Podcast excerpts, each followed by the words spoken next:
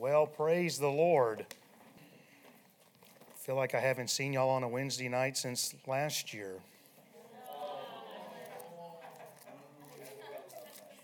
Yeah.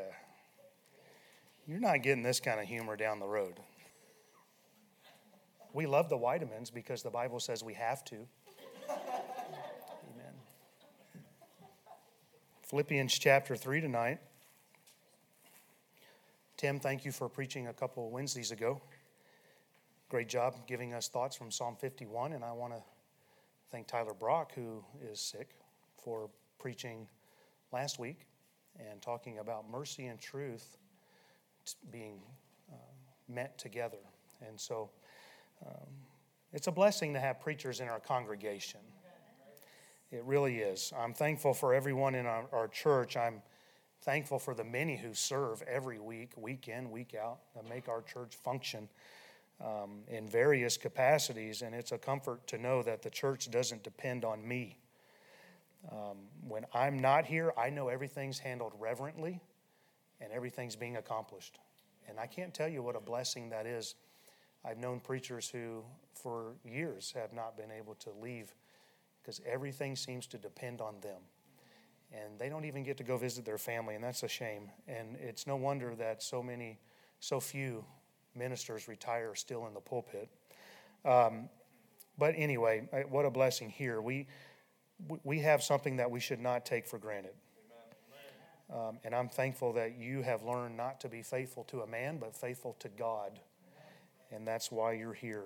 And uh, thank you for your prayers, your support, your service. God's been good to us. Philippians chapter 3, let's read verses uh, 17. We'll actually read into verse 1 of chapter 4. The Bible says, Brethren, be followers together of me, and mark them which walk so as ye have us for an ensample. For many walk of whom I have told you often, and now tell you even weeping, that they are the enemies of the cross of Christ, whose end is destruction, whose God is their belly, and whose glory is in their shame, who mind earthly things. For our conversation is in heaven, from whence also we look for the Savior, the Lord Jesus Christ, who shall change our vile body, that it may be fashioned like unto his glorious body, according to the working whereby he is able even to subdue all things unto himself. Therefore, my brethren, dearly beloved and longed for, my joy and crown. So stand fast in the Lord, my dearly beloved. So we'll pick up where we left off in verse 20 here in just a moment. But first, let's try to recap very quickly verses 17 through 19. Remember in verse 17, Paul was so certain that he was on the right track following the Lord that he could encourage others just to follow him. And if they would follow him as he was following Christ, then they would end up at the same place. And I think that's a lesson for us to live our lives in such a way that others can follow our example and, and we can bring them along in the faith. We can disciple them and they can follow us and model how we live our Christian life because we're all supposed to be pressing toward the same mark, the same prize for the high calling of God in Christ Jesus. And then we should be living that way so we can tell others, follow me. And if you follow me, you will be on the right track. I was thinking how um, people give up on God. Families fall apart, they, they give up and kind of shake their fist at God in a way. And, and you know, I, I want to look at them sometimes and just say, um, there's a reason our family is still together. There's a reason why we're still happily married after 25 years. And so don't, and, and, and it's like you almost got to fight getting in the flesh because I want to say, don't you blame God for your family falling apart because I'm, I'm a living example that there's, you live for God, you'll have a good home life. Well, I'm done with God, I'm done with all that stuff. Why are you done? All you're proving is that you not living for God is what's causing your problems. All right, I don't know why I'm on this kick. Let's just live our lives to model so others can follow. Um, and, and Paul here, he encourages them find somebody who if, if I'm not around, he's saying basically, find somebody that you've seen walk like I do and mark them and follow them. And so it's okay to, to follow people so long as they're following the Lord. Uh, and I think we sometimes have overpreached the idea that we don't dare follow a man. Well, yes, we understand that there's one Savior, the Lord Jesus Christ, But Paul was very clear in his writings follow me. And so it's okay. Find those that know how to walk with God, they've learned to walk with God themselves, and ask them. You know, it's like having a mentor in the faith, somebody that can help you along. There's nothing wrong with that. And the reason why it's important is we saw last time this parenthetical statement in verses 18 and 19 where we need followable Christians because if we don't get them to follow the right path, there's other groups out there that will gladly gobble them up and have them follow them. And so we need to be living right ourselves. And we talked about how you can spot the fakes by how they live. They live for themselves, they live for earthly things. Their God is their, their self, and their religion is humanism. Meanwhile, those who are the true children of God, they've learned to deny themselves, take up their cross, and follow the Lord, even in the face of persecution. You can spot those who are truly walking and those who are only faking it. There was a lot more we covered. If you missed it, please go back and listen. You'll get more, more details. Amen. Uh, now let's move on to verse 20 tonight. Paul, after stating this, he says, For our conversation is in heaven, from whence also we look for the Savior, the Lord Jesus Christ. So, after talking to them about those who live for themselves, who are minding earthly things, Paul now in, he contrasts that way of living with those who are the children of God by saying, Our conversation is in heaven. Well, what does that mean? Well, conversation in your King James Bible doesn't mean our speech, although our speech would certainly be included in what conversation means. Conversation most commonly means our way of life. It, it never in our King James Bible refers to what our speech is. So when Paul here says our conversation is in heaven, he's actually going even further than saying our way of life, but he is saying our citizenship is in heaven. It's unique to this verse. Uh, it's the only time that this particular Greek word is used for conversation. And so our citizenship is in heaven. What a blessing. It's similar to how it's used in Philippians 1:27 where Paul wrote over there, only let your conversation be as it becometh the gospel of Christ. He was saying over in chapter 1 that we ought to behave like we're citizens of the gospel, like we've been saved, like we've been born again. Don't forget the name on the back of the jersey, amen? Don't forget you're a Brooks. It's good to have all four kids in the front row again. Praise the Lord. Uh, Grant, thank you for being sick tonight.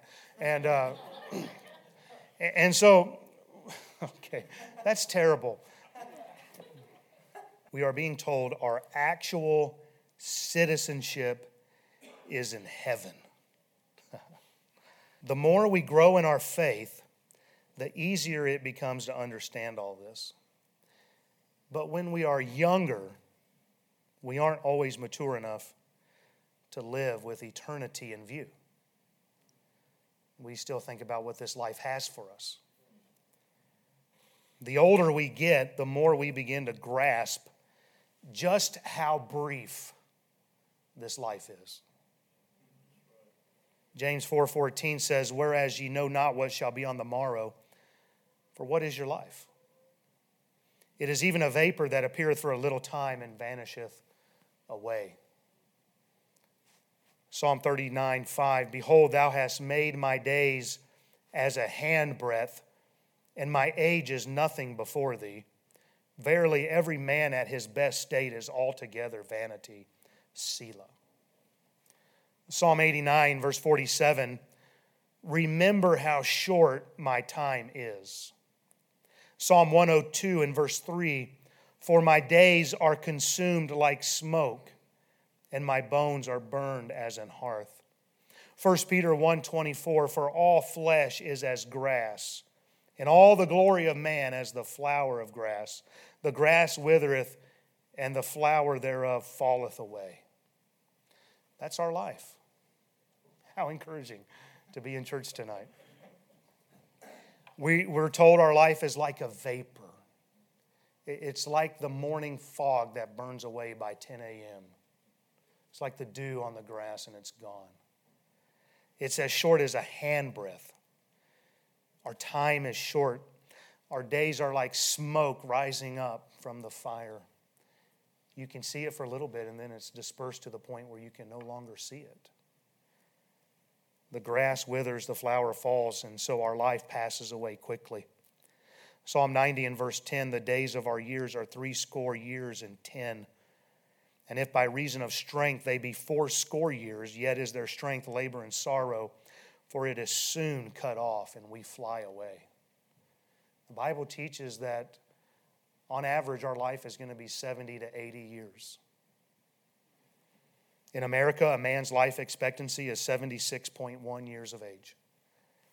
A woman's life expectancy is 81.1 years of age, five years longer, and I won't get into the reasons why tonight. But these are only averages, and we're told that now that COVID has taken its toll on our elderly, that all of these are, numbers are going to drop. There's an expiration date on our life. Only God knows that day and hour. Our birth certificate tells us when we were born, but it does not tell us when we will die. And it is the, the brevity of life, the shortness of our life, which is meant to cause us to get serious about eternity. Deuteronomy 32 29. Oh, that they were wise, that they understood this, that they would consider their latter end. Psalm 39 4. Lord, make me to know mine end, the measure of my days, what it is, that I may know how frail I am. Psalm 90 and verse 12 So teach us to number our days, that we may apply our hearts unto wisdom. So the Bible encourages us to live our life with more than just this life in mind. We are taught to live with the understanding that we're just passing through this life. As children of God, our spiritual citizenship isn't upon this earth. Physically, we may be Americans and maybe South Dakotans, but our citizenship ultimately lies in heaven. And because of this, we are not to mind earthly things. We are to mind heavenly things. Colossians 3 1 and 2 If ye then be risen with Christ, seek those things which are above. Where Christ sitteth at the right hand of God, set your affection on things above not on things of the earth. Hebrews 13, 14, for we have, for here we have no continuing city, but we seek one to come. People move to this area looking for freedom. We're the freest state in the union. People are moving here. They're probably shocked by the, you know, minus 35 wind chill today, but uh, they're moving here nonetheless. And what are they looking for? They're looking for a place of freedom, of peace. I'm glad they're coming, but we have no continuing city here. There is no place to move. The earth has been mapped. There's nowhere else to go. We, we have nothing upon this earth. Do you hear what I'm saying? And our life is so short. Why do we get so caught up on the things of this earth? We don't even have a city here that we can call our own. But we seek one to come. Hebrews 11, 13 through 16, these all died in faith, not having received the promises, but having seen them afar off, and were persuaded of them, and embraced them, and confessed that they were strangers and pilgrims on the earth. For they that say such things declare plainly that they seek a country. And truly, if they had been mindful of that country from whence they came out, they might have had opportunity to have returned. But now they desire a better country, that is, in heavenly. Wherefore God is not ashamed to be called their God, for he hath prepared for them a city. As God's children, we are just strangers and pilgrims on this earth. Our citizenship is not here. We are ambassadors living in a foreign land. We are only sojourners. Hebrews 11, 9 and 10, by faith, he, speaking of Abraham, sojourned in the land of promise as in a strange country, dwelling in tabernacles with Isaac and Jacob, the heirs of him of the same promise. For he looked for a city which hath foundations, whose builder and maker is God. So, what we seek for, it's not found on this earth. We have no continuing city, but we're looking for that new Jerusalem, that heavenly city that God's children will one day inherit. We have a better country. We have a heavenly country. We have a place awaiting for us which God has built and not man. What a day that's going to be. John 14, 1 through 3, Jesus said, Let not your heart be troubled. Ye believe in God, believe also in me. In my Father's house are many mansions. If it were not so, I would have told you. I go to prepare a place for you. And if I go and prepare a place for you, I will come again and receive you unto myself, that where I am, there ye may be also. And because our citizenship is in heaven, our sovereign is not upon this earth. Paul goes on to write in the second half here of verse 20 from whence also we look for the Savior, the Lord Jesus Christ. Our king is not an earthly king. We are under earthly authorities, we understand all that.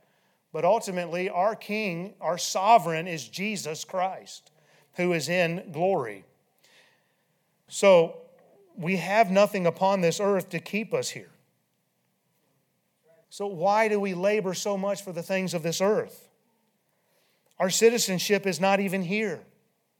Why do we spend so much time minding earthly things? If we understand that our citizenship is in heaven and that Christ is our King in heaven, then why do we struggle so much in making the right spiritual decisions?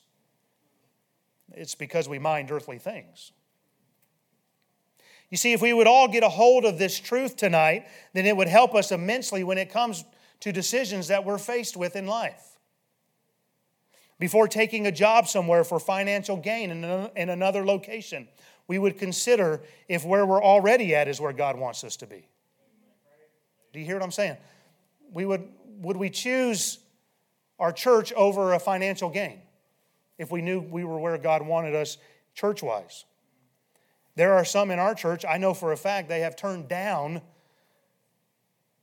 promotions because they want their family in this church. And they've turned down moving somewhere else to get more money, to stay in a good environment for their family.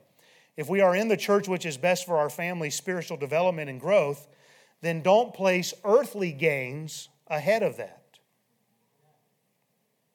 Now, if you're confident you'll be able to enter into another healthy church environment, then make all the money you can. I'm just kidding. Um, amen. Do what God wants you to do. When you're minding earthly things, you will make earthly decisions.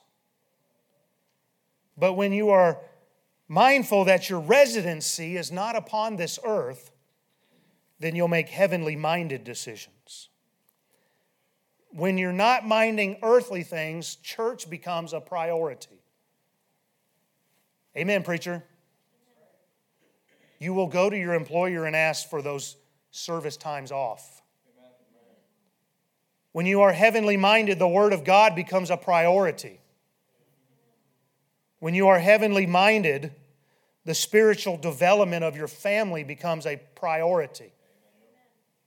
When you're heavenly minded, you always place the spiritual ahead of the material.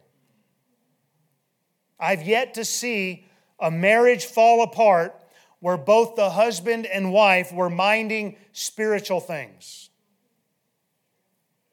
But every marriage which I have seen dissolve has been where one or both spouses have started to mind earthly things and made themselves their own God.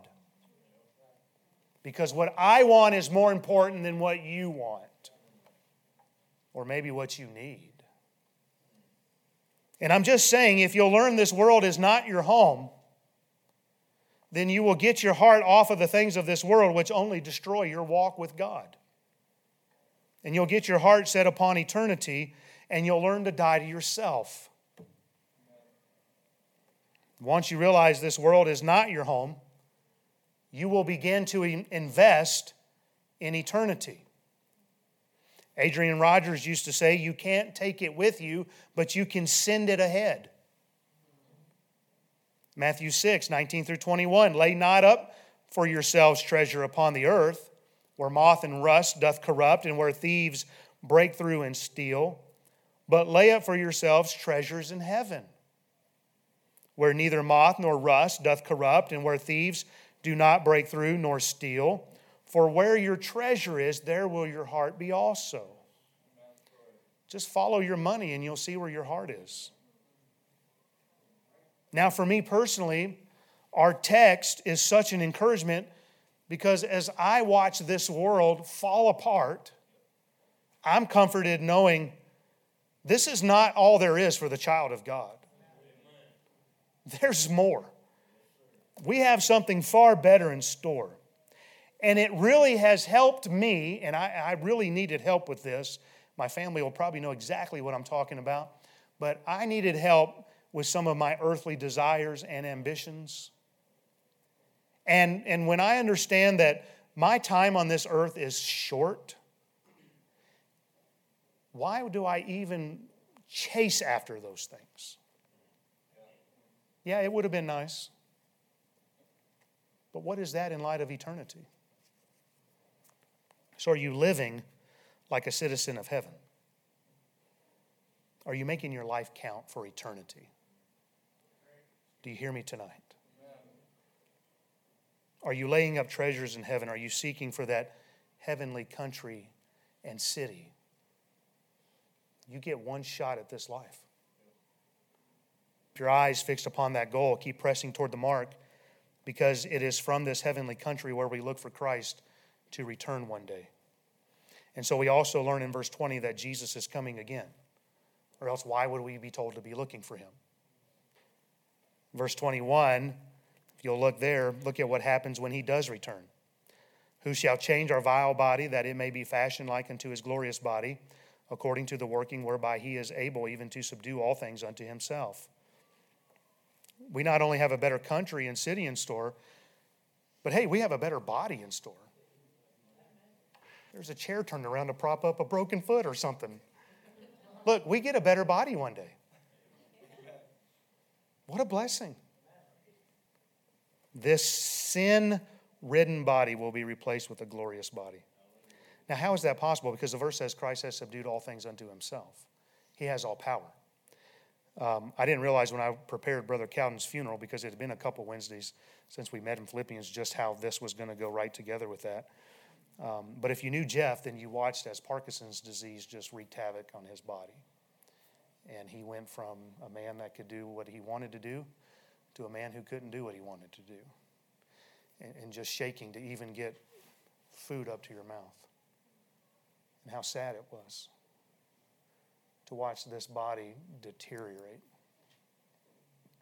2 Corinthians 5 1 For we know that if our earthly house of this tabernacle were dissolved, we have a building of God and house not made with hands, eternal in the heavens. These bodies will break down. Some of you are wearing glasses already. Your body is dying. Some of you are grayer than you appear. Your body is dying. Our bodies break down. But we have a new body awaiting. Paul wrote how these bodies are sown a natural body in mortality, in corruption, in dishonor, and in weakness. But the day is coming when we will all be raised a spiritual body in immortality, in in corruption, in glory, and we are told it will be raised in power. 1 Corinthians 15 52, in a moment, in the twinkling of an eye, at the last trump, for the trumpet shall sound, and the dead shall be raised incorruptible, and we shall be changed.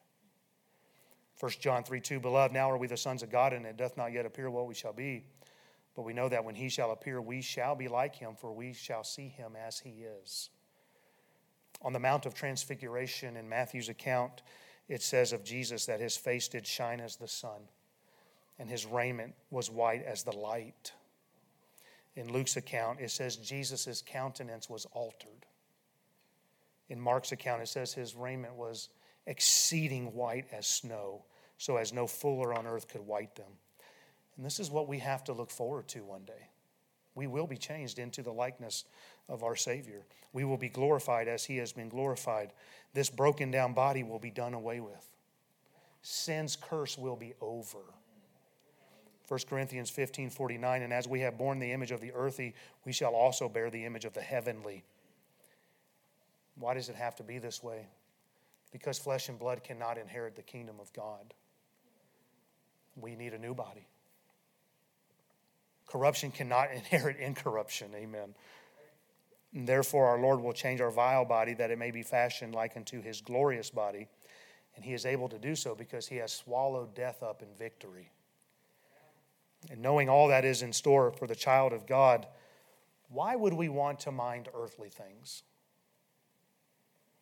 This is essentially what Paul is saying here in the beginning of chapter 4. Therefore, my brethren, dearly beloved and longed for, my joy and crown, so stand fast in the Lord, my dearly beloved. Paul says, therefore, or in light of what he has just given us, therefore stand fast in the Lord. Don't give up. Don't go backwards. Don't give up ground. You stand fast. You stay with it. You stay faithful. You keep reading your Bible. You keep leading people to the Lord. You stay faithful to church. Why? Because there is a better day coming and we're all pressing toward that mark. And the closer we live to God, the better that transition's going to be. Some people are going to be freaked out when they get to heaven and realize it's okay to raise your hands. It's okay to say amen. It's okay to sing with a smile on your face. There might be a class just for those grumpy gusses. This is how you actually behave in heaven. Don't know why I went there. But don't give up. Don't give in. We have eternal life. 2 Corinthians 4 16 through 18, for which cause we faint not, but though our outward man perish, yet the inward man is renewed day by day.